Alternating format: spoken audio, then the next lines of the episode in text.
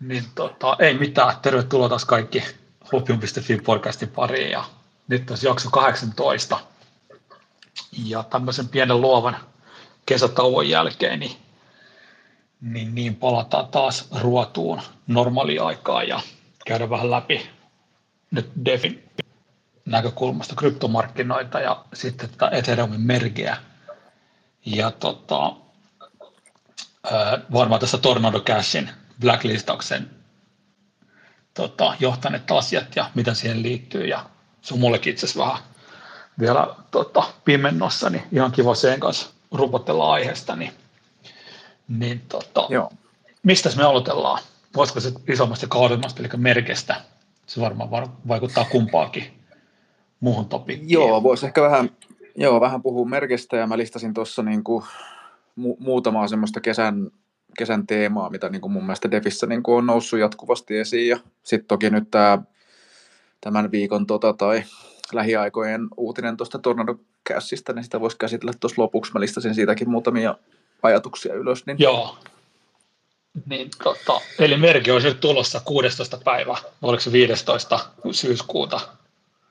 Joo, se, sehän menee siis sillä lailla, tota, että samalla lailla kuin näiden testiverkkojen merket, niin se on asetettu tämän tämmöisen niin sanotun niin kuin mainausvaikeuden eli difficultyn mukaan. Siellä on määritetty tietty tämmöinen lopullinen, puhutaan niin kuin total terminal difficultysta, mikä on periaatteessa vähän sama kuin Bitcoininkin mainaamisessa, niin se mainaamisen vaikeus. Ja tota, Ethereumissa käytännössä kasvaa koko ajan sen hash ratein mukana, niin se merke-tapahtuma on asetettu tuohon tiettyyn difficulty-arvoon, mikä on niin pitkä numero, että mä en sitä tässä viitteessä sanoa, mutta tota, se, se, arvio on suurin piirtein, että se olisi 15-16.9, mutta tosiaan se riippuu siitä tota hash rateista. Niin. Joo. Ja oliko, eikö se ollut eilen, mä katselin, että Backless Hawkun, tota, niillä oli tämmöinen live streami siitä Girly äh, Networkin, että tavallaan sekin nyt pyörii. Ai, okay, joo. joo. Joo, siis joo, joo Girly oli tavallaan niin kuin se isoin ja tärkein tämmöinen Ethereumin testi, testiverkko, missä käytännössä niin kuin kaikki devaajat ensin julkaisee tota, softansa ja palvelunsa sinne ja testaa siellä niin kuin, tämmöisellä leikki sitä palvelun toimintaa ja varmistaa, että se toimii ennen kuin julkaisee sen niin kuin tuonne viralliseen, viralliseen verkkoon. Ja nyt on käytännössä kaikki nämä, mä en oikein muista kuinka monta kappaletta noita eri testiverkkoja on, onko niitä kuin 4-5 kappaletta vai kuinka monta, niin käytännössä kaikki Ethereumin testiverkot ö, pyörii nyt onnistuneesti ihan toimivasti niin kuin tässä Proof of Stake konsensusversiossa. Joo.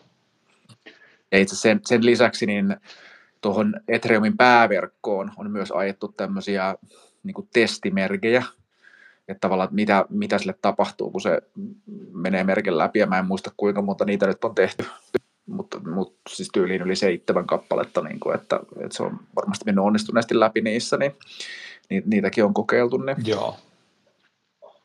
Ja alkaa homma ole pulkassa kohta. Niin. No, miten tota, tälle ihan muutamin lyhyesti, niin mitä me tavallaan niin kuin DeFin näkökulmasta nyt hyödytään tuosta merkestä, jos otetaan ihan tällaisena niin kuin yksittäisenä tapahtumana se? No se näissä varsinaisissa niin DeFi-applikaatioissa, niin se älysopimustasolla tavallaan, mitä ne applikaatiot käyttää, niin siellä se älysopimus ei tavallaan itse edes näe sitä tapahtumaa, että ne blogit syntyy edelleenkin, että aikaisemmin Proof of Workissa blokkeja taisi tulee joka 13 sekuntia, sitten merkin jälkeen Proof of Stakeissa niin tulee joka 12 sekuntia, mutta tota, sen, sen pallon näkökulmasta niin, niin mitään ei juurikaan muutu, öö, eikä muutu myöskään hirveästi mitään tota, missään niin transaktiokustannuksissa tai nopeudessa, että ne Ethereumin niin kuin varsinaisen pääverkon skaalausvaihtoehdot tulee sitten vasta niin kuin myöhemmin. Ja siinä väliaikaisen ratkaisuna on tosiaan nämä niin kuin Optimismi ja Arbitrumin tyyppiset Layer 2, Layer 2 ratkaisut. Ja tämä Ethereumin skaalauskin on tässä vuosien varrella se on muuttunut, että tähän pitkään niin kuin monta vuotta niin kuin se strategia Ethereumilla oli tämä sharding-idea, että syntyy tämmöisiä niin kuin omia itsenäisiä shardeja, minkä sisällä voidaan ajaa applikaatiota. Vähän vähän ehkä niin kuin samantyyppinen ratkaisu kuin on, käyttäisi meille ehkä Polkadotin tai, no ei, ei se ihan vastaavaa, mutta kuitenkin, niin tota, sitten jossain kohtaa se, se muuttui siihen, että nämä shardit toimii enemmän, enemmänkin tämmöisen niin data availability shardeina, ja, ja tota, nyt mä en oikein en ole ihan varma, että onko se senkin jälkeen vielä muuttunut, mutta, mutta koko ajan elää tavallaan se, että mitä siellä Ethereumin tulevaisuudessa on, mutta osa saattoi varmaan nähdäkin tuossa Twitterissä ja somessa pyöri näitä merkejä, splurgeja, gorgeja, kaikkea, mitä siinä oli viisi eri vaihtoehtoa tästä skaalauksesta, mitä on nimetty niin nokkelasti, että siitä löytyy niin kuin, löytyy tota Vitalikin, ainakin Twitter-tililtä löytyy sellainen kätevä kuva, missä niitä oli Joo. laitettu, että, että se, se roadmap on niin kuin edelleenkin olemassa, mutta siis pit, pitkä vastaus vaan kysymyksiä, että ei siinä niin DeFi-palvelun näkökulmasta hirveästi mitään niin kuin teknisesti tapahdu. Et toki voidaan puhua tuossa kohta vaikka sitten tästä jäljelle jäävästä proof of work-ketjusta ja, ja näin, että mitä kaikkea se voi aiheuttaa, mutta, mutta DeFin näkökulmasta niin, niin ei pitäisi tapahtua juurikaan hirveästi mitään, mutta sitten toki ää, niin kuin tavallaan tämä meemivaikutus, narratiivi, ää, instituutioiden mukaantulo ja kaikki tämän tyyppinen, niin, niin siinä mielessä niin kuin Merkellä voi olla tavallaan sen sosiaalisen yhteisön ja, ja tota, niin kuin sijoittamisen näkökulmasta niin isokin vaikutus. Just näin. Mitäs tuota, jos tuolle ihan sijoittamismielessä puhutaan, niin tuosta hirveästi nyt spekuloidaan sitä hinnasta. Ne. Mitä sä näet tuon hintakehityksen tuon merkin jälkeen? Eli mikä, mikä on tota mun hinta-arvio ja tietty päivämäärä? Ei, joo, sille, vähän niin kuin kautta ranta. Ei, kun, siis ihan vaan se, että, että tavallaan miten sä näet sen, että, että nouseeko se vai tavallaan pysyykö se nyt hetken vai dyykkaako se tavallaan niin hetkellisesti tota, sitten taas palataan niin kuin siihen nousuun vai? Ää, mä veikkaan, että siis sen merkin ympärillä, tämä on tietysti mahdotonta ennustaa, mä veikkaan, että sen ympärillä niin kuin se, se Ethereumin volatiliteetti, eli hintavaihtelu alkaa niin kuin kasvamaan, että siinä on varmaan niin kuin, kolikolla on niin kuin molemmat puolet, että on tiettyjä ihmisiä, jotka niin spekuloi sillä, ja Twitterissäkin osa isompi sijoittaja sanoo, että on niin kuin myynyt osuuden, joku Ethereumin hinta on noussut, ja osa saattaa niin kuin sortata sitä, ja näin, että siinä on vähän niin kuin molemmilla puolilla pöytää on niin kuin pelaajia, mitkä pelaa sitä, sitä muutosta, mutta tota, mä veikkaan itse kuitenkin, että siellä tavallaan merken jälkeisessä maailmassa on iso määrä niin kuin isoja sijoittajia, mitkä mielellään sijoittaisi Ethereumiin joko osaltaan sen takia, että ne haluaa kaiken näköisistä niin ESG-syistä ja muista, niin kuin, niistä voi olla niin kuin montaa mieltä, mutta siis käytännössä niin kuin montaa instituutiosijoittajaa vaan velvoittaa ne säännöt, että sun pitää sijoittaa niin kuin, tietyn tyyppisiin ympäristöystävällisiin ja muihin niin kuin, ö, tota, softiin. Joo niin että siellä on tietty määrä niin kuin niitä odottamassa sitä, että päästään sit proof of workista, proof of stake, ja sitten pystyy perustelemaan niin kuin omilla investorille sen, että hei, no nyt, nyt me sijoitettiin kryptovaluuttoihin, ja se on tämmöinen isoin proof of stake ja näin. Ja sitten osa on varmasti niitä, että, e, että ne olisi varmaan jo aikaisemminkin sijoittanut Ethereumiin, mutta ne tiesi, että merke on tulossa, ja se on tietysti teknisesti niin kuin tosi, tosi iso haaste, että tällaista ei ole tehty niin kuin kertaakaan tässä mittakaavassa, puhutaan satojen miljardien niin kuin varannoista, niin sitä ei kertaakaan tehty, niin ne haluaa odottaa sen, että tai ne, ne, ne on valmiita niin hyppää vähän myöhässäkin junaan mukaan, kun ne pystyy varmistamaan se, että se juna on niin kuin oikealla raiteella, se toimii. Niin sitten siellä on myös tavallaan näitä isoja sijoittajia odottamassa.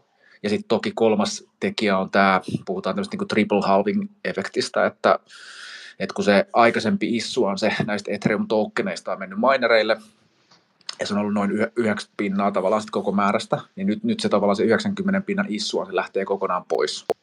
Niin se tarkoittaa sit sitä, että se vastaa tämmöistä niin kuin kolmea Bitcoinin halving-eventtiä, eli noin 12 vuoden vaikutusta, niin tavallaan tällä on tosi vahva sitten deflatorinen vaikutus siihen kolikkoon, että Ethereumin määrä saattaa niin kuin varsinkin siinä alkuvaiheessa, jos sen käyttö ja spekulointi lisääntyy sillä, niin kun se, se käyttö kasvaa, se tarkoittaa sitä, että sitä aletaan polttaa aika voimakkaasti sitä Ethereumia, mikä tarkoittaa sitä, että sen niin kuin määrä laskee. Ja sitten kun se määrä laskee, niin toki kolikon arvo nousee ja sitten ihmisiä tulee lisää mukaan ja määrä laskee edelleenkin ja näin, niin, niin silloin sitten tavallaan tämäkin, tämäkin kolmas vaikutus, niin tavallaan niin kuin pitkä vastaus tuohon kysymykseen vaan, että niin kuin spekuloitiin, että se saattaa niin kuin varmaan heitellä paljonkin tässä seuraavan kuukauden aikana, mutta mä uskon sitten tavallaan, että niin kuin vuoden loppuun mennessä niin semmoisen hinta-arvion voin veikata, että ollaan korkeammalla kuin nykyinen taso.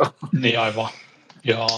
Mitäs tuossa, tota, kun mä muistan, mikä se nyt oli se, taidettiin puhua, ei viimeksi, mutta sitellisessä jaksossa tästä tota, näistä näistä, oliko se Northwest Capital vai mikä se oli tämmöinen, joka oli noita optioita ostanut. Joo, Että tavallaan niin kuin, että se arveli, että hinta tulee ole, oliko se joulukuussa ne kahdeksan tonnia, 2000 taalaa plus miinus jotain. Mun mielestä, se osti, mun, mun mielestä se osti noita tota, syyskuun lopussa erääntyviä optioita, mitkä silloin maksoi, Aivan. maksoi tota 17 dollaria. Otas mä voin tästä samalta hypätä tuonne Deripittiin katsoa, että mitä ne maksaa nyt. Niin oli, ne muistan vielä, kun mä kävin katsomassa sitä, että se oli tota, se on vaikea puhua samaan aikaan, kun katsoo tätä tietokonetta. Tuossa on September 30. Ja sitten se strike, strike-hinta oli... Oho, täällähän tullut lisää näitä. Se oli muistaakseni, olisiko se ollut kahdeksan tonnia vai kuusi tonnia. Et periaatteessa niin kun sä ostat option, tai niin kun sä ostat mahdollisuuden ostaa Ethereumia kuudella tonnilla syyskuun lopussa, niin nyt sen hinta on nyt sen hinta on 3 dollaria 71 senttiä. Joo. Jos mä nyt luen tätä oikein. Joo. Eli periaatteessa sen option arvo on niin tippunut voimakkaasti, mikä tarkoittaa sitä, että markkinat odottaa, että hinta ei tule olemaan 6000 dollaria syyskuun lopussa, mikä on kuukauden päästä, enkä minäkään. Niin aivan, se, on, se on aika aggressiivinen. Ne, ne varmaan haki myös sitä, että se tietty FOMO-vaikutus alkaa niin kuin silloin kesällä, me puhuttiin silloin, olisiko kesäkuun alussa vai toukokuun lopussa, että se FOMO-vaikutus alkaa niin kuin lisääntyä ja sitten pikkuhiljaa hinta nousee, mutta tässä tapahtui kaiken näköistä niin sen jälkeen näitä just ja muuta vastaavaa. Niin. Joo, just näin. Mutta mielenkiintoista, että just miten näkii nämä, nämä tota, aallot tulee ja menee näissä kryptohommissa, että tavallaan silloin se vaikutti niin kuin aika hyvältäkin idealta satsaa tuohon niin kuin niin, tota. Mutta on tässä, niin kuin, jos mä katson nyt huviksi näitä optioita, niin esimerkiksi 2004, 2400 dollarin Ethereum osto-optio on noin 100 dollaria. Eli periaatteessa jos niin 100 dollarilla mä voin ostaa sen 2400 eurolla syyskuun lopussa. Että jos se jostain syystä pamahtaa vaikka kolmeen tonniin, mikä nyt ei ole siis, eihän se olisi all time high, mutta siis niin kuin jos se pomahtaa kolmeen tonniin, niin mä teen 500 dollaria tuolla yhdellä optiolla. Että on nämä edelleenkin nämä mun mielestä suhteellisen alihinnoiteltu, mutta siis tähän puhuttiin silloin siinä optiojaksossa, niin tähän on ihan spekulointi ostaa näitä optioita. Niin. Kyllä. Joo, mutta mut sillä mielenkiintoista näyt, näyttää kyllä. Ja tota, öö, niin kuin tosiaan, niin kuin mä sanoin, käyttäjän näkökulmasta niin ei niin kuin juurikaan varmaan mitään tapahdu. Että jos joku sattui seuraamaan näitä niin kuin testiverkkojen ää, merkejä, niin Goerlissa oli pikkasen, tuli niin kuin, virheellisiä blokkeja siinä alkuvaiheessa, mutta sitten sit se tavallaan alkoi löytää se lohkoketjusta konsensusta ja sitten se on tavallaan tasaantu. Niin mä veikkaan, että siinä saattaa varmaan niin kuin olla Ethereuminkin tapauksessa niin, että se ei ole vaan sillä, että seuraavasta blokista eteenpäin, niin konsensus pysyy koko ajan yllätasaisesti. Et, et, niin kuin se toimii, mutta et varmaan siinä voi olla pientä jännitystä ilmassa, mutta tota, ei siinä pitäisi niin kuin käyttäjän näkökulmasta juurikaan mitään, mitään tapahtua. Joo. Mutta, ja sitten toki niin kuin Ethereumin hinnassa saattaa toki niin kuin näkyä, mutta ehkä, ehkä semmoinen, mikä on niin kuin noussut tuossa niin kuin heinäkuun aikana nousi keskusteluun muutama niin kuin isompi Ethereum mainaaja, niin kuin mitä varmaan moni arvelikin, niin niiden liiketoiminta päättyy ja ne on investoinut paljon rahaa noihin, noihin kalustoihin, niin tota, ne alkoi puhumaan sitten tästä niin kuin jäljelle jäävän proof of work version niin kuin tulevaisuudesta. Ja ehkä siinä täytyy mainita semmoinen, että tässä nykyisessä niin kuin mainaussoftassa tai Node-softassa on tämmöinen niin sanottu niin kuin difficulty bomb tai pommi, mikä on vähän hassu, hassu nimi, mutta se tarkoittaa sitä, että ö, niin kuin tietyn blokkinumeron jälkeen niin se Ethereumin mainauksen va- vaikeus, eli kuinka paljon tietokoneresursseja tarvitaan siihen niin kuin blogin mainaukseen, niin se lähtee eksponentiaaliseen kasvuun. Se on vähän niin kuin semmoinen no, pommi siellä, että jossain kohtaa kun päästään siihen, niin se, se mainaaminen tulee jossain kohtaa niin vaikeaksi, että ei vaan pysty millään modernilla tietokoneella tekemään. Ja nythän tässä niin kuin 2017 vuoden jälkeen, kun tätä merkeä on siirretty eteenpäin, niin se merken siirto on tarkoittanut sitä, että sitä difficulty bombia, sen, sen, sitä blokkinumeroa on siirretty koko ajan eteenpäin. Niin nyt tässä uh, proof of work Ethereumissa ja niissä nodeissa, niin, niin jos se difficult bomb jää voimaan, niin sehän käytännössä niin kuin pilaa sen koko ketjun. Se tarkoittaa sitä, että silloin se pitää poistaa siitä. Ja ää, silloin nämä nykyiset, tai osa näistä nykyisistä mainaista, jos he haluaa, niin he voi jäädä mainaamaan sitä vanhaa, vanhaa ketjua, mutta siellähän ei juurikaan ole mitään, ainoa millä on niin kuin edes etäisesti arvoa on se varsinainen niin kuin Ethereum siellä. Ja jos vertaa näihin, muutamassa YouTube-videossakin ihan hyvin kaivettiin sitä, että mikä, mikä oli vaikka Bitcoin-forkkien tai Ethereum Classicin, niin mikä on sen niin kuin markkinaosuus niin kuin market capin näkökulmasta ja, ja sen arvon näkökulmasta, niin se on pyörinyt jossain 3-5 prosentin paikkeilla. Et jos, kyllä mä uskon, että se jää henkiin, että sillä on se tietty, tietty varmaan niin kuin pienempi, mä veikkaan, että se yleisö saattaa olla pienempi kuin tuolla Ethereum Classicilla, kun siinä Classicin Ethereum Classicin siis liittyy näitä ideologisia haasteita, että et se Ethereum Classic, Classic on se versio, missä on edelleenkin se DAO-hakki on voimassa ja sitä ei ole tavallaan palautettu niitä rahoja, niin se oli enemmänkin ideologinen kysymys, kun tässä nyt on kyse enemmänkin vain mainareiden niin mielipiteestä. Aivan. Niin teoriassa, jos se, jos se vanha ketju jää pyörimään, niin sitä mainataan ja on muutama keskitetty pörssi, minkä kautta sitä vanhan ketjun Ethereumia pystyy edelleenkin niin kuin siirtää pois sieltä, niin sen arvo tulee olemaan ehkä joku kolme pinnaa niin kuin nykyisen Ethereumin arvosta. Niin jotain arvoa sinne varmaan jää, mutta, mutta kaikki niin kuin ja nämä erityyppiset palvelut, niin nehän ei enää niin kuin kunnioita sitä vanhaa ketjua. Sitten sit käytännössä pitää käyttää niin kuin älysopimustasolla ennen kuin joku forkkaa jonkun Uniswapin ja se alkaa lukemaan sitä vanhaa ketjua näin. Niin, niin, niin että se on käytännössä se on, tota, se on niin kuin siinä se tarina, että sitten se jää tuommoiseksi kuriositeetiksi. Niin, eihän, eihän esimerkiksi tuossa niin kuin Ethereum Classicissa, niin mä yksi päivä kävin katsoa sitä Defi-lamasta, sen Defin total value lockia, niin se oli joku muutama miljoona. Et mä en tiedä, onko siellä joku, joku jaksanut rakentaa Ethereum Classicille jonkun palvelun, enkä nyt katsoa mitä, mutta tavallaan, että jos ei siellä ole mitään palveluita, niin ainoa mitä sä voit tehdä, niin sä voit vain niin spekuloida sillä lohkoketjun tokenin hinnalla, että ei sillä oikeastaan mitään, vähän sama kuin, niin kuin vaikka jotkut Dogecoinit ja muut vastaavat. Niin. Aivan. Joo. Mutta mut tosiaan to, voi syntyä niin kuin useampikin, useampikin erillinen forkki, että jotkut on arvioinut, että saattaa tulla niin kuin kolme, neljä tai viisikin forkkiversio sitten Ethereumista jälkeen, mutta en mä näe oikein tavallisen devin näkökulmasta tai käyttäjän näkökulmasta, niin lompakoissa näkyy eli sama saldo ja sulla on samat palvelut käytettävissä ja taustalla sä vaan käytät sitä uutta Proof of Stake-ketjua. Niin... Just näin.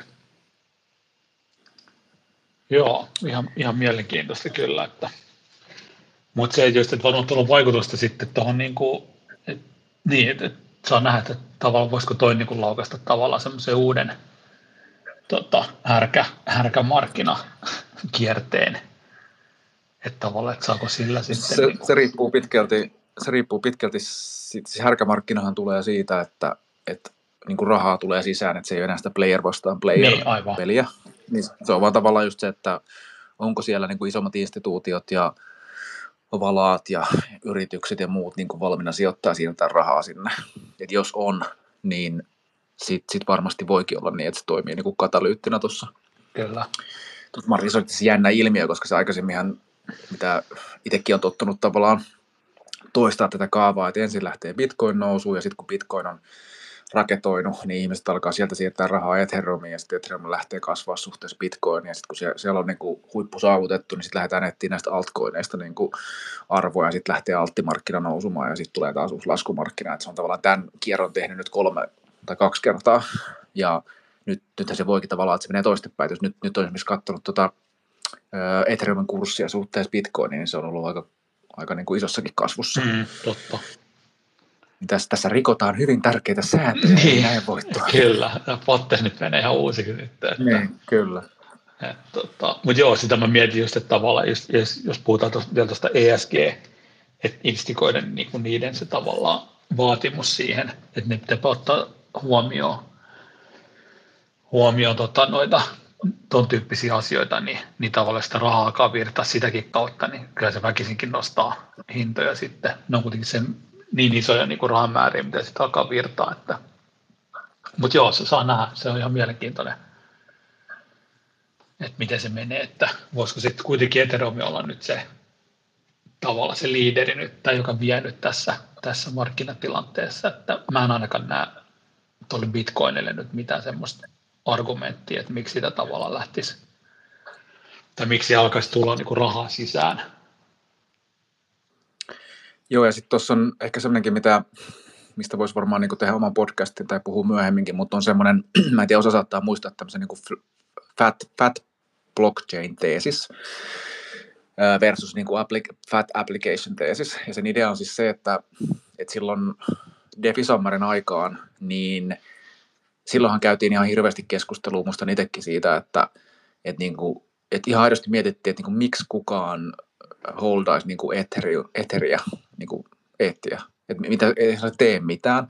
Että kaikki arvo tulee olemaan niissä niin kuin applikaatioissa. Ja se, mitä kävi, oli se tietysti se, että niin kuin Ethereum-arvo nousi ja älyttömästi se tarvittiin, se oli kysyntää. Ja sitten jos sitä vertaisi, jos, jos vertaisi näiden niin kuin eri DeFi-protokollien ja tokenien arvoja niin kuin suhteessa Ethereumiin, niin nehän on kaikki niin kuin jäätävästi joku miinus 99 pinnaa tai 95 pinnaa niin kuin Ethereum nähden niin kuin dropannut, va- vaikka ne olisi noussut, ne on silti niin kuin suhteessa siihen päävaluuttaan. Ja tästä syntyy tavallaan tämä FAT protocol teesis, että se itse lohkoketju on tavallaan se, minne se arvo kertyy. Että se on vähän niin kuin semmoinen, se lohkoketju kontrolloi ka- kaikkea ja se ottaa maksun kaikesta ja niin kuin näin. Mutta sitten tavallaan nyt on ollut keskustelussa myös sitten tavallaan niin kuin fat application teesis, että yhä useampi näistä niin kuin applikaatioista, niin kuin vaikka Aave tai Uniswap ja muu, niin sehän on kuitenkin sit se, mikä, mitä se käyttäjä käyttää. Että et sä niin kuin tavallisen käyttäjänä välttämättä edes tiedä tai sua ei kiinnosta se, että missä lohkoketjussa toimit. Niin silloin, jos se niin kuin lisäarvo ja käyttö loppujen lopuksi kertyy kuitenkin siihen applikaatioon tai softaan, niin silloin tavallaan ne pystyy ottamaan isomman osan siitä niin kuin arvosta, jolloin sitä vähemmän kertyy sinne lohkoketjuun. Tässä on tavallaan se riskisuhteessa, mitä, mitä se voi tarkoittaa tässä Ethereumin pääketjun näkökulmasta. Ja sitten toinen sellainen asia, mitä tuohon liittyy, on sitten tämä, mistä siitäkin pitäisi tehdä itse podcast-jakso tulevaisuudesta, on tämä niin kuin MEVI, eli tämä Maximum Extractable Value. Eli jatkossa tämäkin tulee pikkasen muuttumaan, että miten, kuka, kuka saa tavallaan sen transaktioihin ja blokkeihin liittyvän niin kuin ylimääräisen arvon haltuunsa. Jatkossa sitä pystytään jakaa enemmän näille niin kuin applikaatioille. Et kun tietyn applikaation vaikka Dexin kautta tulee koko ajan uutta niin kuin kauppaa, niin tällä hetkellä se on mennyt minereille niin kuin suurin osa siitä arvosta, että kun ne tekee näitä niin kuin sandwich attackeja likvidointeja ja muita vastaavia, mutta jatkossa tulee niin kuin, äh, valmiita palveluita niin kuin näille DeFi alustoille, millä ne pystyy ottaa osan näistä niin kuin transaktioiden saamasta hyödystä, tällä niin kuin rautalangasta väännettynä. Joo niin on, on myös mahdollista, niin kuin tämä on pitkä alustus tuohon sun pointtiin, että, että itse asiassa tämä markkina saattaa olla semmoinen, mistä on nyt jo merkkejä, että nämä itse niin kuin small cap niin kuin pallon omat tokenit on noussut nyt nopeammin kuin Ethereum monessa tapauksessa, ja Ethereumkin on noussut nopeammin kuin Bitcoin. Että on tavallaan jopa kääntynyt vähän niin kuin väärinpäin koko se aikaisempi sykli. Mm. Niin tota, toi, toi tuli vaan mieleen tuohon sun pointtiin liittyen. Joo. Tuosta tavallaan Bitcoin nyt ei tavallaan kuulu tähän, mutta mun mielestä Bitcoin on mennyt vähän nyt sitä niin kuin, vähän semmoista puhtia, varsinkin nyt kun on sotia ja muuta, niin että tavallaan se lupaus, mikä Bitcoinissa on ollut, että se voisi olla tämmöinen uusi reservivaluutta ja muuta, niin se ei oikein mennä ottaa niin kuin tulta alleen. Niin ihan siitäkin niin kuin, tavallaan sit kun mm. peilaa sitä siihen, että taas noin instikat ja muut haluaa tulla kryptoihin mukaan, niin nythän tuo Ethereum vaikuttaa varsin tota, hyvältä diililtä, että tavallaan, että siinä on otettu kaikki huomioon, se on tuommoinen sisäsiistin oloinen. Se nyt on tietenkin eri asia, miten, se oike, miten sen oikeasti menee, mutta, mutta jos noin ESG-kriteerit tota, huomioon ottaa ja muuta, niin, niin, niin, niin sinänsä ei ole mikään ihme, että tavallaan meneekin niin kuin vähän käänteisesti tämä. Mm. Niin. Sitten joku, joku listasi hyvin niitä niitä tota, Bitcoinin narratiiveja, että tavallaan miten ne on aina, ensin on puhuttu tietyn narratiivin puolesta, että eikä se oli se käteinen, se on niin digital käteinen, ja sitten kun se ei toiminut, niin se oli niin kuin inflation hedge ja sitten se oli reservivaluutta, että se on niin kuin neljä-viisi kertaa aina vaihdettu, että no ei, ei se ollutkaan tämä, ja sitten mennään niin kuin tähän. Et sillä tavallaan sitä voisi niin kuin pilkata tästä takin kääntämisestä, ja se ei Bitcoin niin vieläkään tiedä, että mikä se on ja mitä se on ja kelle se on. Et ymmärrän sen niin kuin kritiikin, mutta sitten vanhana Bitcoin-maksimalisti täytyy niin myöntää, että mä oon itse tehnyt ton kierron ja niin monta kertaa, että aina niin kuin todennut aina tämä sama, että ei itse, että eihän sit, ei sit ole mihinkään ja niin kuin täällä on paljon parempia vaihtoehtoja ja joka ikinen kerta niin kuin itse kuningas on tullut sitten näyttänyt, missä kaappi se niin, aivan, seisoo. Niin kyllä, se, kyllä. Se, se, se, se, ei ole niin kuin, ja siis että siinä on tämä Lindy-efekti, mistä ollaan puhuttu aikaisemminkin, että, että joku asia, mikä on ollut olemassa pitkään, niin on todennäköisempää, että se jatkaa olemista kuin asia, mikä on ollut vähemmän aikaa. Niin sitten mitä pitempään se on tavallaan ykkösenä, niin sen todennäköisempää on, että se jatkaa ykkösenä. Niin sitä ei kannata niinku mä, mä jaan noin sun ajatukset ja mä oon itsekin sitä miettinyt ja miettinyt just, paljonko siellä kannattaa pitää niin kuin näin ja onko se niin kuin narratiivi kuin olemassa ja onko Ethereum sitten uusi, uusi Bitcoin ja niin kuin näin, mutta se kannattaa aina muistaa, että se yllättää, niin kuin se, se, vähän sama kuin Bitcoin treidaamisessakin, että se, se yllättää aina. niin. Sä luulet aina, että nyt, nyt sä löysit tämmöisen hienon fraktaali, että tämän mukaan se menee ja tuossa on niin kuin tukitasot ja näin ja sitten se menee joko se, se lähtee niin kuin johonkin ihan poskettomaan niin kuin 30 pinnaa päivässä kiihdytykseen, tai sitten tulee joku ihan käsittämätön niin kuin droppi täysin tyhjästä. Kyllä, joo. Niin se, mä, siihen mä oon jo tottunut tavallaan itse, että se voi yllättää. Joo, ja siis tavallaan joo, joo. Siis mä, mä itse sun kanssa täysin samaa mieltä, ja siis mä oon vieläkin niin kuin isosti Bitcoinissa, ei siinä mitään, mutta lähinnä vaan sitä, että mietin tota, niin kuin narratiivia tavallaan, miten se voisi kehittyä, ja miksi tuo kehitys näyttää tuolta, niin kuin, että,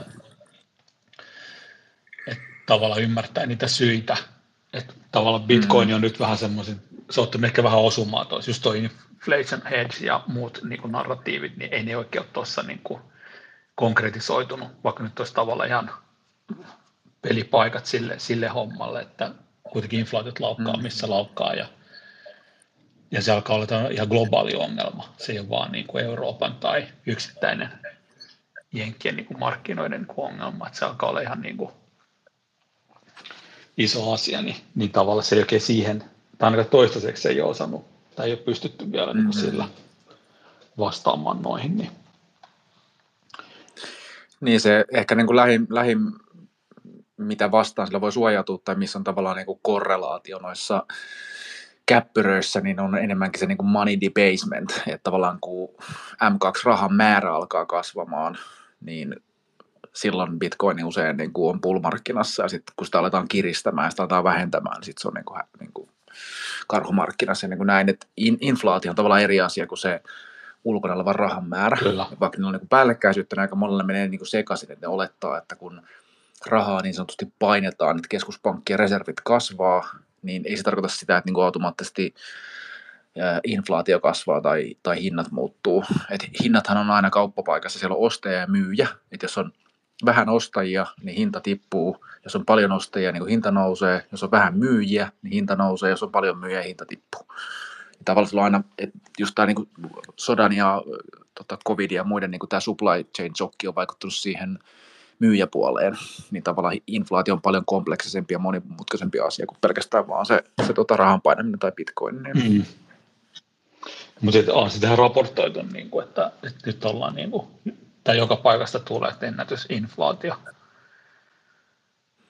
moniin vuosiin tai vuosikymmeniin, niin, niin tota, niin, ja se inflaatio on oikeasti paljon isompi. Niin, kyllä, kyllä. Mutta se just, että tavallaan, että sitten tuossa just oli aika pitkään toi Bitcoin-maksien tämä niinku inflation hedge niinku kilpi tai tällä, millä se kärki, millä ne tuli, niin, niin se, sitä mä meinasin, että se ei ehkä ihan materialisoitunut nyt tässä kuitenkaan siinä Bitcoin niin, on se, että ta- tavallaan niin kuin se, että se jossain kohtaa se money debasement ja rahan painaminen johtaa siihen, että sitä rahaa alkaa päätymään sitten niin kuin, niin kuin eri markkinoille ja kuluttajien taskuun ja sitä kautta niin kuin sillä on vaikutus sitten niihin hintoihin ja ne nousee ja näin. Mm. Niin sitä kautta kyllä pitkällä aikavälillä se varmasti on. Että jos katsotaan niin kuin semmoisessa niin kymmenen vuoden sykleissä, missä niin kuin nyt on ensimmäinen takana, niin varmaan siinä, näissä mittakaavissa, niin vähän sama kuin kullan suhteen, niin onhan niin kuin näitä kultabulleja on haukuttu nyt 20 vuotta siitä, että, että missä tämä teidän suojaa ja näin. Mutta kun nehän katsoo sitä sillä niin 4000 vuoden aikajaksolla, niin katsoo sitä käppyrää tavallaan, että no, että jos katsotaan tuolla, mitä kävi Rooman aikana ja mitä kävi tuolla ja mitä kävi näin, niin sitten se on kuitenkin aina se kulta se, mihin lopulta niin paetaan. Ja nyt, nytkin niin kuin Kiina ja Venäjä kasaa näitä kultavarantoja, että et, niin kuin, no, puhutaan vain niin eri, eri niin kuin aikasykleistä. Mm. Bitcoinissa on varmaan vähän tasamaa. Niin. Kyllä. Tai nähtäväksi jää, että tuleeko olemaan, että se on nyt tässä vähän niin kuin, että itse asiassa on mielenkiintoista seurata, että, että voisiko siinä olla niin kuin tommosia, mutta, mutta se, ettei nyt hukuta kokonaan tuonne Bitcoinin tota, puolelle, niin, niin tota, mitäs muuta? Kyllä se sillä ehkä, niin, kyllä sillä ehkä sivuaa, niin kuin ennen kuin hypätään noihin muihin aiheisiin, että puhutaan tänään tuosta sanktioista ja Tornado Cashista ja Merkestä ja, ja Ethereumista ja Defistä ja kaikista näistä, niin tota, eihän tässä, niin jos miettii, että mi, mihin sä meet niin turvaan, että niin Ethereumilla edes niin merke, no okei, sen jälkeen voi olla, että se on taas luotettava, mutta se on edessäpäin, ei tiedä mitä tapahtuu.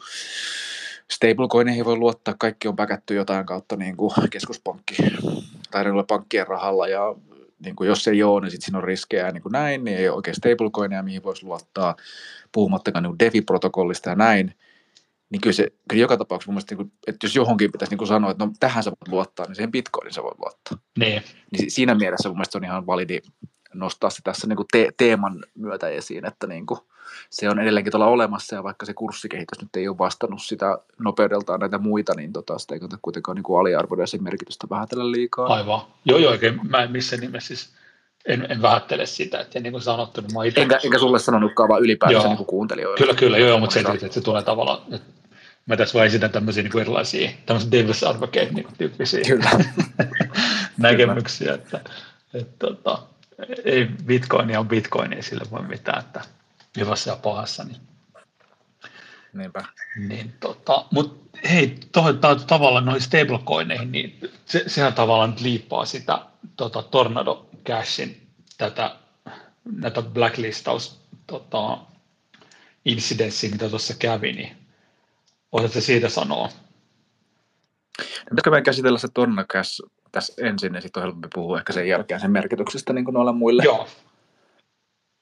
muille tota, DeFi-palveluille ja stablecoinille. Eli varmaan niin kuin moni kuulija niin kuin on tietoinen, mutta jos ei ole tietoinen, niin tota, Tornado Cash, tämmöinen mikseripalvelu, minkä avulla pystyy sekoittamaan ja, ja tota, niin kuin peittämään niin kuin Ethereum-pohjaisten kryptovaluuttojen niin kuin omistusta niin se on sellainen palvelu, että sinne kun lähettää Ethereumia tai USDCtä, niin sieltä voi nostaa toiseen osoitteeseen niitä, ja kukaan ei tavallaan tiedä, että kuka on nostanut ja näin, niin se pystyy niin kuin häivyttää sen, että mitä, mitä kautta niin kuin lompakon rahat on kulkenut ja mihin ne on mennyt ja niin kuin näin, niin niin tota, Cash on käytetty tähän, ja joidenkin arvioiden mukaan, niin tuossa kun kaivoin dataa, niin noin 30 pinnaa suurin piirtein niistä transaktioista olisi niin kuin tunnetusti niin kuin laittomia transaktioita, että joko erityyppisten hakkerointeihin liittyviä, että niitä rahoja on siirretty sitä kautta niin putsattu tai sitten jotain muuta, muuta kiristyksiä tai laittomuuksia. 70 pinnaa ei tietenkään tarkoita sitä, että 70 pinnaa on niin kuin, niin kuin laillisia, mutta se on vaan se, että 30 niin pinnaa on niin tunnistettu. Ja onhan se niin kuin iso osa siitä on, on semmoista niin kuin laitonta, mutta mutta siinä on tietysti aina tämän tyyppisissä palveluissa niin kuin se, että, että aina kun sulla on joku hyvä yksityisesti suojeleva palvelu, niin sitä käyttää niin kuin väkisin rikollisetkin, vähän niin kuin Tor-verkossakin. Niin tota, tämä on tavallaan se Tornado pallun tausta ja toimii tosiaan Ethereumin verkossa ja tota, hyödyntää näitä tässäkin podcastissa aikaisemmin puhuttuja tämmöisiä niin zero, zero että millä voidaan niin kuin tavallaan häivyttää se, mitä on tapahtunut taustalla ja vaan osoittaa, että joku asia on tapahtunut. Ja tota, öö, nyt se tosiaan niin Tonnocassin nämä älysopimukset joutuivat tämmöiselle niin OFAKin mikä on Yhdysvaltain Treasurin alaisuudessa toimiva tämmöinen Office of Foreign Asset Control, eli millä niin kuin asetetaan taloudellisia sanktioita niin kuin Yhdysvalloissa. Ja tota, se OFAC, OFACilla on tämmöisen, tämmöiset niin, niin sanotut mustat listat, missä on, on tämmöisiä, puhutaan niin kuin spe, specially designed nationals, eli SDN-lista, missä on niin kuin joko yrityksiä, valtioita, yksityishenkilöitä. Et siellä on muun muassa niin kuin Pohjois-Koreaa ja Irania ja siellä toimivia niin kuin, tahoja ja, ja tota näin, niin tota, se on sellainen musta lista, minkä kanssa ei saa olla vähän niin kuin, ei saa, ei saa olla niin kuin missään tekemisissä. Ja esimerkiksi nyt jos miettii tota Ukrainan sotaa ja, ja Venäjää, niin tota, se OFAKin musta lista on, on vähän niin kuin tämmöinen, se on niin kuin rahoitusmaailman niin kuin ydinase. Et se, on, se OFAKin listalle joutuminen se on niin kuin järeintä, mitä sä voit tehdä, koska vaikka siinä on kyse pelkästään Yhdysvaltojen omasta niin kuin rahoitusjärjestelmästä listasta, mutta käytännössä tarkoittaa sitä, että mikään muukaan maa missään muualla päin maailmaa ei voi olla tekemisessä niin kuin OFAKin listalla olevan toimijan kanssa, jos hän haluaa toimia niin kuin länsimaalaisessa rahoitusjärjestelmässä, koska Yhdysvallat on niin kuin iso osa sitä. Niin se tarkoittaa sitä, että jos sä joudut sinne OFAKin listalle, niin sä oot käytännössä niin kuin, sä oot samassa laarissa niin kuin Pohjois-Korean kanssa tai Iranin kanssa, että sä voit sitten yrittää niiden kanssa asioida, jos haluat jotain, jotain niin kuin saada aikaiseksi.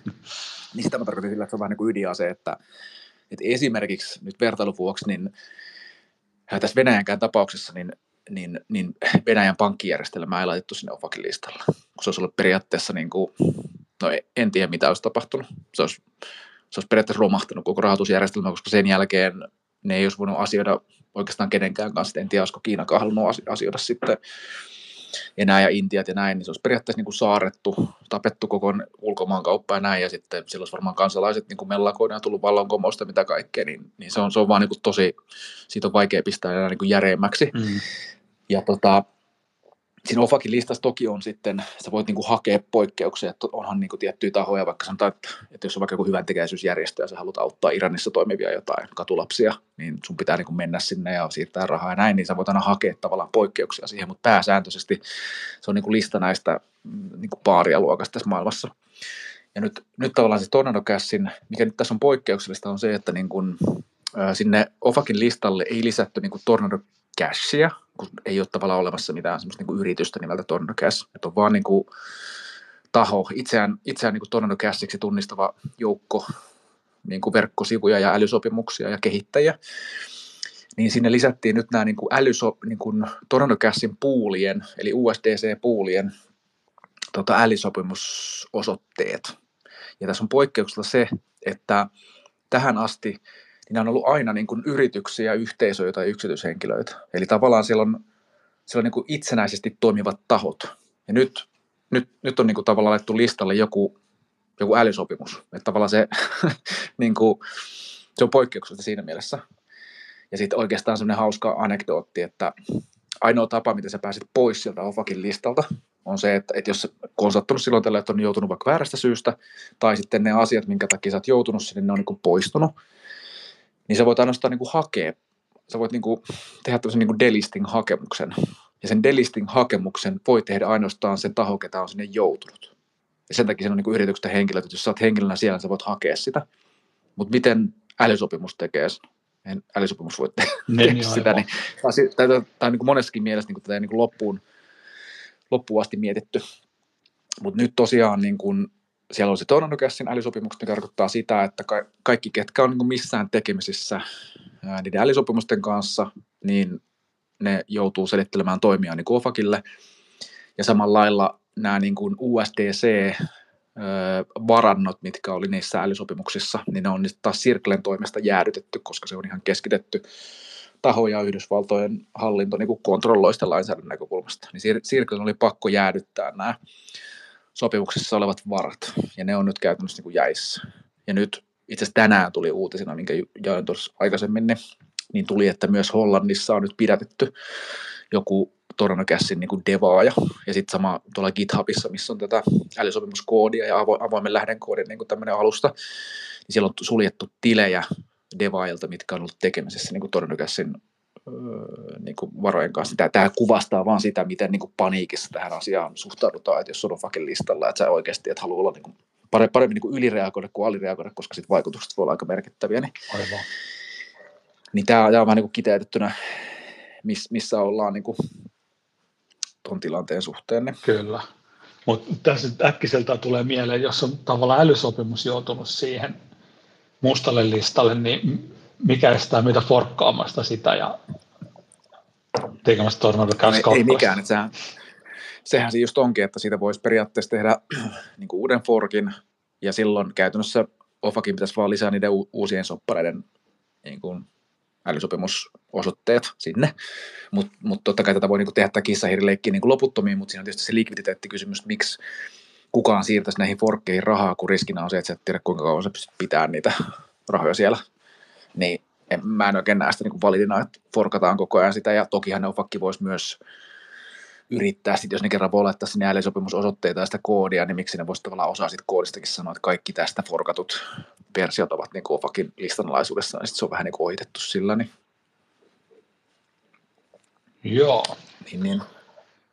Mutta sillä lailla tässä on ehkä käyty aika paljon keskustelua siitä, että kuinka intentionaalista tämä tavallaan on, että onko tässä niin joku isompi Great Reset-tyyppinen niin juttu käynnistymässä, että on vain niin lähtölaukaus sille, että kohta on pelkästään CPDC ja keskuspankkiraha käytössä ja DeFi, DeFi on niin kuin tunnistettujen käyttäjien takana toimivaa toimiva, to, toimintaa vai näin, niin tota, voidaan keskustella myös kohta sitten, mitä tota tarkoittaa niin stablecoinia ja muiden näkökulmasta, mutta mä itse, tämä nyt ihan puhdas mielipide, että mulla ei oikeastaan mitään faktaa tähän, mä, mä itse uskon, että tässä on kyse vaan niin kuin, vielä siitä, että, että ne oikeasti ne ei ihan tiedä, mistä on kyse, että ne, ne ei ymmärrä tavallaan, niin kuin miten, miten hajautettu lohkoketju toimii ja sopimukset toimii ja näin, ja ne haluaa vaan niin kuin käytännössä, että on, onhan sen kautta siirtynyt paljon myös niin kuin tämmöistä laitonta rahaa, ja sen, sitä on käytetty niin kuin rahanpesuun, koska se on vaan tosi helppo tapa siihen. Ja totta kai sitä on käytetty siihen,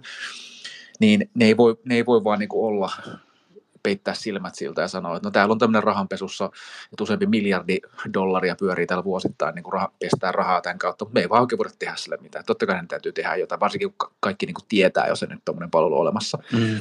Niin on pakko tehdä jotain sille, ja en tiedä, kai siellä on niin kuin muutama kahvi pöytäkeskustelu käyty siitä, että no mit, miten me sitten tehdään tälle asialle.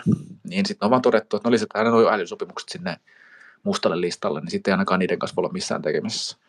Ja tämä on tavallaan johtanut tähän tilanteeseen. Niin mä itse kallistun enemmänkin tähän vaihtoehtoon kuin siihen, että tässä on niin kuin joku isompi sota alkamassa, niin kuin, koska, koska sitten tavallaan se signaloisi monesta muustakin asiasta, mistä mun mielestä ei ole tullut signaaleja, ehkä enemmänkin päinvastaista. Niin. Joo. Mä mietin vaan tästä, nyt ehkä mä menen vähän asioiden edelleen, mutta mulla tulee aina tämä mun tämä teteri, mitä mä aina mietin, mitä sille käy, niin tavallaan, että jos Sirkli on nyt tuommoisessa tilanteessa, että ne on tavallaan nyt ihan tavallaan pakkorako laittaa ja jäädyttää noin varat, niin mä mietin vaan, se saa tavallaan Sirklen tuommoiseen niin kuin, tiedätkö, liekaan, niin kauanko menee, kun Tether on sitten ongelmissa. Niin, onhan niin kuin, Tether on periaatteessa samassa liiassa. Nehän on ne pystyy kanssa niin jäädyttämään älysopimuksella niitä. Että ne on periaatteessa molemmat sama idea, että sulla on keskitetyn yrityksen tai yhtiön julkistamia eli sopimuksia, missä on blacklist-toiminta, millä pystyy estämään tiettyjä osoitteiden niin sitä, sitä käyttöä. Joo. Niin sama on Tetherissäkin, mutta toki Kyllä. tässä tapauksessa siellä oli vaan tämä Circlen puulet, niin sen takia ne jäädytettiin. Niin. Joo. Mutta mä mietin vasta niin ylipäätään sitä Tetherin tilannetta, että mm. Mut joo, tuosta tulee mielenkiintoinen. Tämähän on siinä mielessä kyllä niin kuin, Sirklehän on tässä niin kuin pakkoraus siinä, että ei ne voi tehdä mitään muuta kuin näin. Kyllä. Että sehän on ihan selvä, että eihän ne, mun mielestä on niin hölmöä, no sitä Sirklen toimaria ja muuta voi kritisoida vähän niin kuin huonosta viestinnästä, että moni on Twitterissä nostanut näitä sen kommentteja niin kuin esiin tästä, että, että miten tota, Sirkle ei aio, niin kuin, se aikoo haastaa hallintoa, että jos heitä pakotetaan tämmöiseen sensurointiin ja he tekevät sen viime kädessä vasta ja nyt, nyt se tulikin aika vähän niin kuin puskista, niin tota, sitä on vähän niin kuin haukuttu siitä, että takki kääntyi, mutta siis fakta on vaan se, että jos on millään tapaa ikinä ollut isojen yritysten kanssa tekemisissä ja tietää se, mitä, mitä kaikki niiltä vaaditaan ja mikä se paine on, niin ei, ei, toinen vaihtoehto olisi sitten vaan niin pistää lappuluukulla ja todeta, että hei, niin kuin, ei siinä oikein muuta vaihtoehtoa, mutta mut, mut heidän bisneksen näkökulmasta niin se voi tietysti kaksi vaihtoehtoa. Toinen on se, että nämä niin Sirklen ja Tetherin dollarit, niin ne on sitten enemmän niin kuin instituutioiden ja tämmöisten joka tapauksessa niin kuin regulaatioalaisten toimijoiden käytössä, mitä nyt on osaltaan niin kuin ajanutkin sitä, sitä strategiaa, että ne on vähän niin kuin token, Tetherin, Tetherin dollarit, tämmöisiä tokenisoituja versioita niin kuin näistä Treasure bilseistä ja mm-hmm. valtion lainapapereista, ja Circlella se on osaltaan vähän samaa, mutta ne on niin dollareita pankkitilillä ja sitten monimarketissa ja näin, niin se on vaan niin semmoinen digitaalinen versio niistä, ja niitä käyttää niin kuin instituutiot ja näin, että se on se positiivinen keissi, ja sitten negatiivisempi keissi on se, että, että yhä useampi likviditeettipuuli ei halua ottaa niitä itselleen ja niiltä hävii niin likviditeettiä Devistä ja sitten kuitenkin toiminta yhä enemmän siirtyy niin Devin päälle, niin sitten se käytännössä vaan niin pienentää sitä Circlen ja Tetherin market capia, että jos on nyt semmoinen 50-70 miljardia, niin huonosti lykyssä ne on sitten joku 5-10 miljardia joskus tulevaisuudessa, mutta sitä on paha, paha ennustaa. Joo.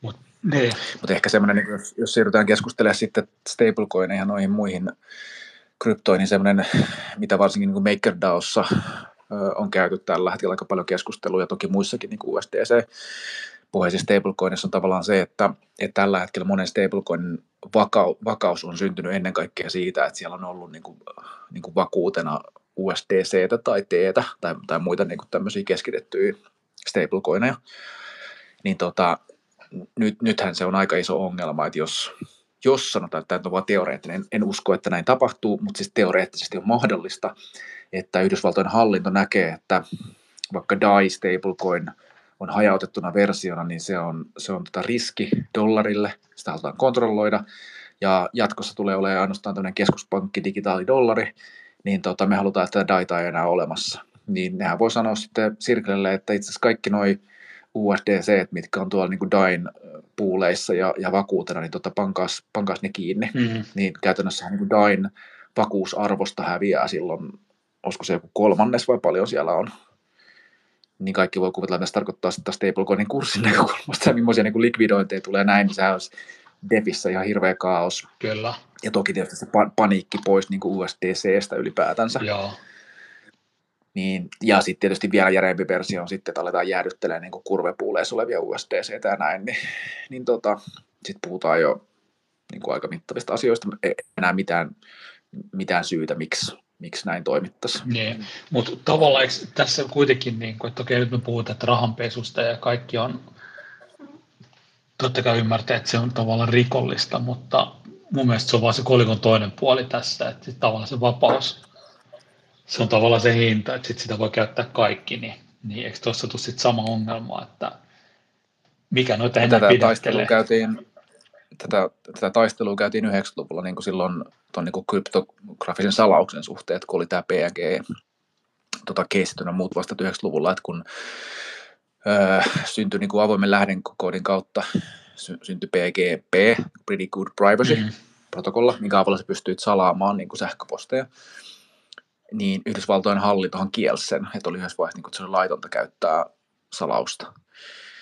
Ja ne se sai sen keissin sitä kautta, että mä muistan, oliko se sellainen paino johonkin T-paitaan sen itse salauksen purkukoodin vai ne teki ainakin jonkun kirjan, minkä ne lähetti Espoon, Espoon tuonne tuota Eurooppaan.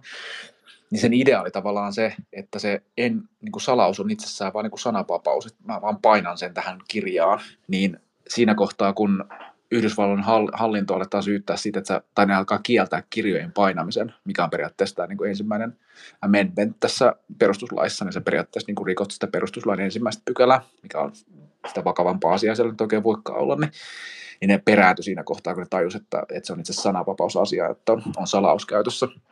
Niin tässä on vähän samaa, tämä tietysti ehkä, no on se siinäkin mielessä, että salauksessa voit käyttää yhtä lailla sen niin kuin huumevälittäjät ja muut käyttää salausta, kun ne keskustelee keskenään. Että se on, niin kuin sä sanoit, että se on vaan se hinta, mikä sitten pitää maksaa, että on semmoinen yksityisyyden, yksityisyyden niin kuin mahdollistava työkalu. Mutta tota, tässä on vähän samaa, että, että no, tuo 30, en tiedä pystyykö siihen tekemään niin kuin mitään kikkakakkosia, millä sitä 30 pinnan osuutta näistä niin kuin laittomista transaktioista voitaisiin pienentää, mutta osaltaan se on vaan se, että se nyt vaan on mahdollista, kun on tämmöinen, että kun se mahdollistaa sitten paljon muutakin. Että, Kyllä. Ja jos moni miettii, että mitä silloin on tehty, niin esimerkiksi moni Defi-protokolla käyttää Tornado niin kuin siitä, että et, et kun ne haluaa vaikka startata tai on tietyt reasurihallintaan liittyviä juttuja, niin sä et välttämättä halua, niin kuin, että kaikki on jäljitettävissä koko ajan joka suuntaan, ja mitä kaikki lompakkoja niin kaikki käyttää, tai esimerkkinä, mikä nyt on aika harvan ongelma, mutta tavallaan jos miettii isoja niin kuin kryptovalaita, että sulla on useampi miljoona dollaria sijoittaa, niin haluatko välttämättä niin kuin näyttää kaikille, että mihin pieniin Devi-protokolliin sä oot sijoittanut. Mm. Että se ei välttämättä ole edes niin kuin hyvä se Devi-protokollalle, plus että sä et välttämättä niin kuin halua, että se on kaikki julkista, niin, niin sitä voi käyttää niin kuin moneen. Ja plus että se, että jos, on, jos sulla on vaikka e, .eth niin kuin osoite käytössä, mikä on sun tavallaan niin kuin päivittäinen lompakko, missä on sun transaktiot ja näin, niin sä et kuitenkaan välttämättä halua, että kaikkea sun toimintaa niin kuin pystyy seuraamaan sitä kautta ja sä haluat niin kuin sitä kautta siirtää osan rahoista johonkin uuteen lompakkoon. Niin Kyllä, mutta lähinnä mun mielestä ehkä se tämän jutun pihvi ei se tornado käsi itsessään, vaan tavallaan se, että, että noihin niin kuin tavallaan suostutaan noihin niin kuin rajoituksiin, oli ne sitten varojen jäädyttämiset tai älysopimusosoitteen tavallaan blacklistaaminen. Mitä se tarkoittaa suostumisella? Vai mitä? No tavallaan, että siihen lähdetään mukaan, että, että, tavallaan, niin kuin, no mä ymmärrän, niin, tai siis ymmärrän, ymmärrän, mutta tavallaan on eri, ymmärrän. Mutta... Ei, siinä, ei siinä oikeasti oikein vaihtoehto, että niin. se on niin kuin, tai no, onhan siinä tietysti vaihtoehto, mutta sitten mä, mä, voisin veikkaa, että nämä OFAKin vastaiset niin kuin rangaistukset on aika merkittäviä kyllä. Kyllä, joo, joo siis mä ymmärrän nuo realiteetit, mutta että tavallaan, että, se, että tavallaan tämän takia mm. krypto on tehty, että, että niin. et semmoinen niin tietty vapaus säilyy, mutta mutta tavallaan niin mä uskon, että toi, toi tulee olemaan nimenomaan se vaikutus tästä. että nythän näitä keskitettyjä palveluita on käytetty ja ne on sallittu ja niihin ei kiinnitetty huomiota ne on stressattu sen takia, kun ei ole mitään tapahtunut. Niin. Mutta nyt kun tähän havahdutaan tavallaan, että hei, että itse asiassa, että tämä on ongelma, niin mun on vaikea uskoa, että jos kryptomarkkina nyt kooltaan sen 1100 miljardia, niin kuin, että se on kuitenkin jo merkittävä markkina, että ihmiset vaan toteaa, että no voi hitsi hitsi, että nyt ne keksi tämmöisen, että no ei se auta muuta kuin sitten joko suostua tai lähteä pois. Mm. Vaan enemmänkin siinä menee se, että jos miettii sitä määrää niin devaajia, mitä siellä on, ja kaikki on niin kuin insinööreitä ja on innovatiivisia ja näin, niin ne alkaa miettiä, että vähän niin kuin DICEakin lähti, tai MakerDAOs miettimään sitä, että no miten me ohitetaan tämä, että miten me jatkossa huolehditaan siitä, että meidän palvelu on niin kuin oikeasti hajautettu, että se ei ole riippuvainen näistä. Niin tavallaan tässä on tietysti mielessä niin kuin karhun palvelus hallinnon näkökulmasta, kun tekee näin, niin sille tulee aina vastavoimaa, että miettiä, että no miten me jatkossa kierretään tämä. Ja sä voit tehdä tavallaan tämän tyyppisen jutun vain kerran, koska nyt jatkossa kaikki miettii, että no miten, miten sitten, jos käy niin kuin tornadokässille tyyppisesti, niin, niin tota, siinä mielessä näkisin, että tämä on, tämä on ihan positiivinen juttu. Kyllä, joo. Ihan samaa mieltä, mutta se just niin että ole mikä sitten estää niin kuin et nyt kun puhutaan, niin kuin, että okei, Tornado Cash on tämmöinen rikollisten käyttö, mutta sitten kun sä otit vaikka aikaisemmin esimerkkinä tuon kurven, että sitten jos katsotaan, että mm. on tämmöinen, niin kuin, jos se kasvaa liian isoksi, sitä mä mietin, että, että voiko se sitten olla tavallaan joku uhka jollekin, ja sitten se onkin niin kuin taas, sitten mennään niin kuin, sen niin kuin edellä no, siihen. Niin kuin. No, Tuossa on vähän, mä ymmärrän kyllä nuo pointit, että tuosta jonkin verran on käyty keskusteluakin tuolla Twitterissä ja muualla, mutta se on, on vähän niin kuin häiritsee sen tietty niin kuin fudimaisuus, mikä niissä on. Niin kuin sellainen, että, että se on niin kuin luonnollista miettiä sitä, että no mitä jos, mitä jos ne tekee näin ja mit, mitä sitten jos tapahtuu niin kuin näin. Että niin kuin, niiden pelkojen kautta on paljon, että niin kuin, tavallaan sen pahimman kautta on helpompi niin kuin miettiä asioita.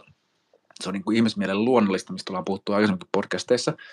Mutta kun tuohonkin, ei se ole niin, kuin niin yksinkertaisesti, että siellä on vain joku joku tota, salaliitto, isojen pankkiirien niin pieni konsortium, mikä päättää, että nyt me tuhotaan tämä.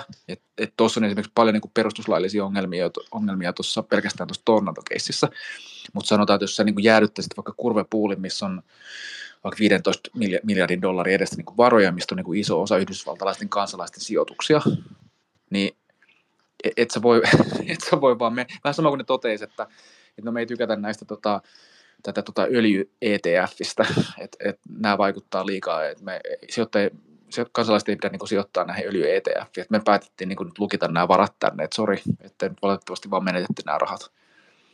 Et to, totta kai niin vasta-argumentti olisi sitten tämä 71-72 tehty niin kuin kaappaus näistä kultakannoista, että Yhdysvaltojen hallintohan pakotti niin kuin kansalaiset käytännössä myymään kaikki kultansa hallinnolle, niin tota, siinä mielessä niin kuin varastettiin se kulta, että, että tätähän on pelattu vaikka niin kuin bitcoinin suhteen. Tätä, mä en muista mikä se numero nyt oli, tämä executive order, tulee presidentin määräys siitä, että, että silloin piti luovuttaa kaikki kulta, mutta yhtä hyvin niin kuin bitcoin fudajat on sanonut, että se voi tulla niin kuin bitcoinin osalta.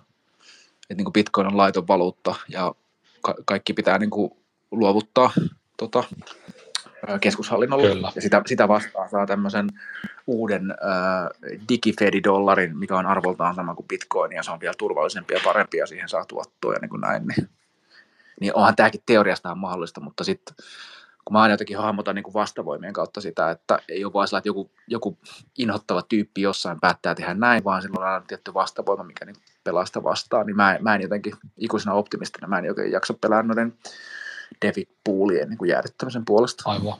Joo, en mäkään sille siis niin pelkää, vaan niin kuin, tavallaan se on sitten semmoinen, kun tavallaan kun se polku se alkaa muotoutua. Niin, Slippery slope. Niin, niin sitten niin. Se, se, on tavallaan niin kuin, se on helpompaa ja helpompaa. Että eikö, mä uskon itsekin siihen, että ehdottomasti siihen varmaan tulee niin kuin kierto, tavallaan kiertoteitä ihmiset, jotka tavallaan niin kuin puolustaa sitä, että, että semmoista mm. ei voi käydä, mutta, et, mutta sitä vaan, että kun on paljon puhuttu siitä mm. niin kuin kryptovapaudesta tälleen, niin, niin tämmöisillä tavallaan niin kuin, tämmöisillä sitä tavallaan rapautetaan sitä semmoista niin kuin. Niin, se on mm, aina askel taaksepäin tavallaan siinä, mitä sitten tavallaan semmoinen henkilö, ketä ei näistä asioista juurikaan mitään tiedä, eikä kuuntele Hopeumia eikä Niin, muutakaan kyllä. vastaavaa. Ne niin kuin törmää jossain Hesarin uutisessa silloin tällöin siihen, että aha, taas siellä kryptomarkkinoilla tapahtui tämmöistä, että siellä on tämmöinen rahanpesu palvelu ja hyvä juttu, että ne saa sen suljettua ja Kyllä. niin näin. Niin nehän vaan niin nyökkäilee ja toteaa, että no varma, kyllähän, kyllähän niin kuin hallinto tekee järkeviä päätöksiä, varmaan se täytyy niin kuin tehdä näin. Niin se on aina sitä kitkaa sit sitä niin kuin adaptaatiota vastaan, että siinä menee vaan niin kuin pidempään ja pidempään, että niin kuin nämä asiat alkaa avautumaan sille suurelle yleisölle, että se on ihan totta. Kyllä. joo. Ja tuossa mä olen just samaa mieltä, että en mä usko semmoiseen, niin tiedät, että jotkut jossain oikeasti miettii jotain iso hyökkäistä kryptoa vastaan, vaan no tälleen, tavallaan tätä kautta se tulee niin kuin se vastustus siihen kryptoon, että semmoista pikku nakertamista tavallaan niillä laidoilla, että Tuossa on hyvä esimerkki, niin kuin vaikka tämä, tämä BlackRockin juttu niin kuin noiden bit- Bitcoinin suhteen. Et, ja vähän sama, mitä toi JP Morgan ja äh, tota Diamondikin sanoi, pitkään se haukkui niin kuin Bitcoinia ja niin kuin näin, niin mä, mä en ottaisi niin kuin mitään näistä uutisista mitenkään niin kuin face value. Mm. Et kun mä oon jonkin verran lukenut, kun huvikseen lukenut näitä, ää, Amazonista löytyy pitkälle jota niin tämmöisiä yritysten elämän kertoja näistä niin kuin hedge-fundeista ja näistä, niin on tosi mielenkiintoista luettavaa, että vähän niin kuin tässä sala, salapoliisin romaani lukisi, mitä kaikki ne siellä tekee, niin, niin ne on oikeasti ihan älyttömän älykkäitä tyyppejä, Mm. ja ne miettii monta askelta eteenpäin noita siirtoja, niin se, että joku, jo, jo, jonkun hedge fundin tai pääomasijoitusfirman niin kuin tyyppi haukkuu kryptoja, niin, niin ne- pelaa niin kuin pitkää peliä. Niin sama niin kuin vaikka BlackRockin suhteen, niin kyllähän ne, ne 7,3 vai 7,8 pinnaa omistaa niin kuin MicroStrategista ja näin, että kyllähän siellä on niin kuin pitkän aikaa niin kuin väkeä kasailtu ja, ja niin kuin, niin kuin hedgattu ja näin, niin, niin en mä, et, et tavallaan se narratiivi, mikä näkyy julkisuudessa näissä isoissa niin kuin medioissa, niin olisin kyllä hyvin, hyvin niin kuin skeptinen tavallaan sen suhteen, että ainakin epäilisin niin kuin niitä kannustimia, mitä niillä on niillä eri tahoilla. Niin. Kyllä. Joo, joo, siis mä oon täysin samaa mieltä, että se on just näin, että, että tavallaan se, mitä sanotaan, ja se on PR, ja sitten mitä tehdään, niin se on tavallaan ihan eri, eri peli. Niin, että heti jos, heti jos näkee, että joku iso kuuluisa toimija niin kun alkaa haukkumaan jotain asiaa, niin kannattaa miettiä sitä, että no, puhuuko se vaan sitä kurssia alaspäin. Ja Niin. tässä itse hauska esimerkki oli toiseen suuntaan, oli toi, muista kuka se oli nostanut Jim Kramerin, mikä on siis tämä Jenkki tota, toimittaja, mikä uutisoi näistä niin pörssiosakkeista muista vastaavista. Nyt Jim Cramer oli alkanut hehkuttaa, että nyt oikeasti kaikkien kannattaa laittaa rahat Ethereumiin, niin sitten on joku laittanut, että no niin, nyt se on aika myydä. Nyt se on aika myydä kyllä, tota, että, jos, että joka, edellisen kerran, kun Jim Cramer alkoi hehkuttaa Ethereumia, niin sen kurssi tippui 66 pinnaa. Joo. Tämä on big boy crypto. Kyllä, joo, no just näin. joo. Se on niin osakemarkkinoiden bitcoin. Joo. Se on juurikin näin. Mutta tota, me ei ehditty tässä jaksossa ehkä näköjään käsittelemään näitä muita, muita tota kesän trendejä ja muita vastaavia, niin voisi ehkä katsoa tuossa tuossa myöhemmin, mutta mielestäni ihan hyvin saatiin kyllä merkejä toi, toi tornadokäsi ja sanktiot ja muut, mutta oliko sulla mielessä vielä niissä jotain semmoista, mitä olisi hyvä käydä läpi? Joo, ei, ei mulla oikeastaan muuta, että tuossa varmaan just kannattaa jättää nyt siihen ens, ensi viikon tota, episodiin nämä sitten tavallaan semmoinen kesän yhteenveto.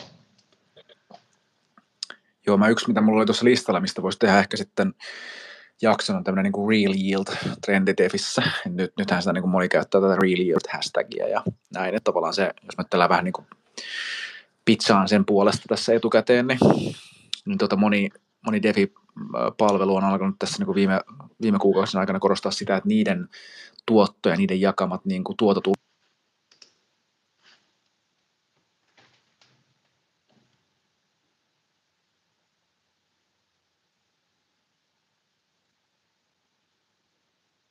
Jahas, nyt taisi se pudota linjalta. Kuuleeko minut vielä?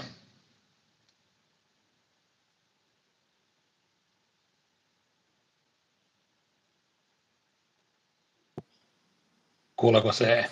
Se taisi pudota Ah. linjalta hetkeksi. Ah, so- sori, höpötin tuossa pitkään tuosta niin kuin, mulle tuli puhelu samaan aikaan, mutta näköjään tämä toimii okei, että niin just. tämä, tämä sulkee mikin, mutta se ei kuitenkaan vastaa Joo. siihen puheluun, niin nyt mä niin kuin Joo. höpötin tässä koko ajan, mutta sitten se puhelu näkyi tuossa, niin okei, se oli, mä en tiedä mi, mi, missä kohtaa se katkesi. Eli se, se moni mainostaa sitä real yield hashtagillä ja sitten katkesi. No niin, no sitten se jääkin kato pimentää, että kuuluu tämmöinen.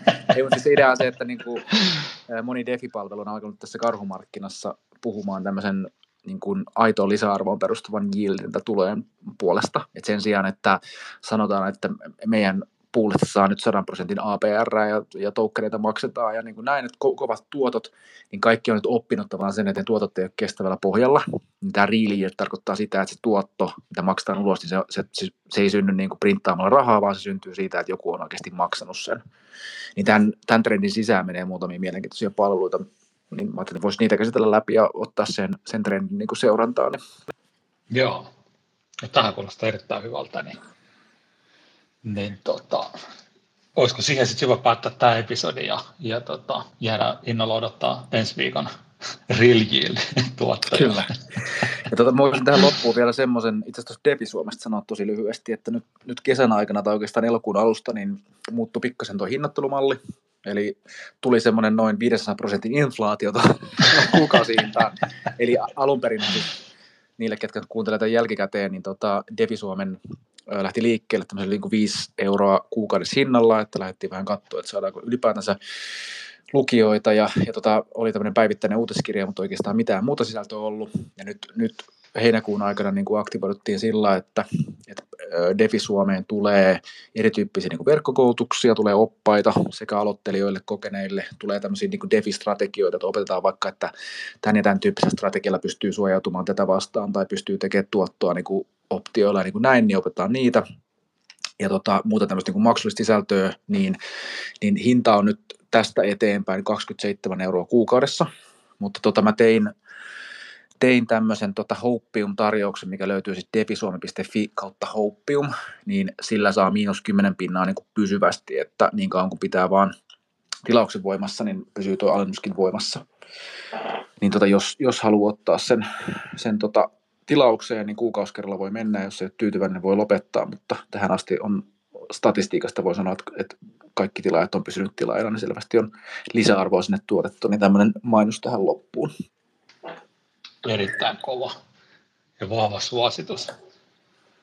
Ja tota, tämä varmaan tulee tämä alekoodi sitten tuohon jakson tota, Joo.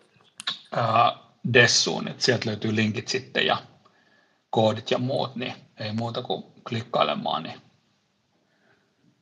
ollaan sitten valmiina seuraavaa, seuraavaa härkämarkkinaa. Kyllä. niin tota, mutta joo, jos ei muuta, niin muistakaa laittaa sitten podcastin seurantaa ja sitten Telegramin puolet löytyy Defi Suomi-ryhmä, niin tulkaa sinne ihmettelee ja, ja tota, jos ei muuta, niin hyvää viikonloppua mun puolesta ja mä lähden Flowfestareille ihmettelee ah, Amerika, no. Amerikan ihmeitä. Hyvää Flowfestaria ja omastakin puolesta. Niin tota, mukavaa viikonloppua kaikille. Niin tota, ensi viikolla tärähtää taas. Jes, mahtavaa. Moikka. Hyvä. Moikka. Moi moi.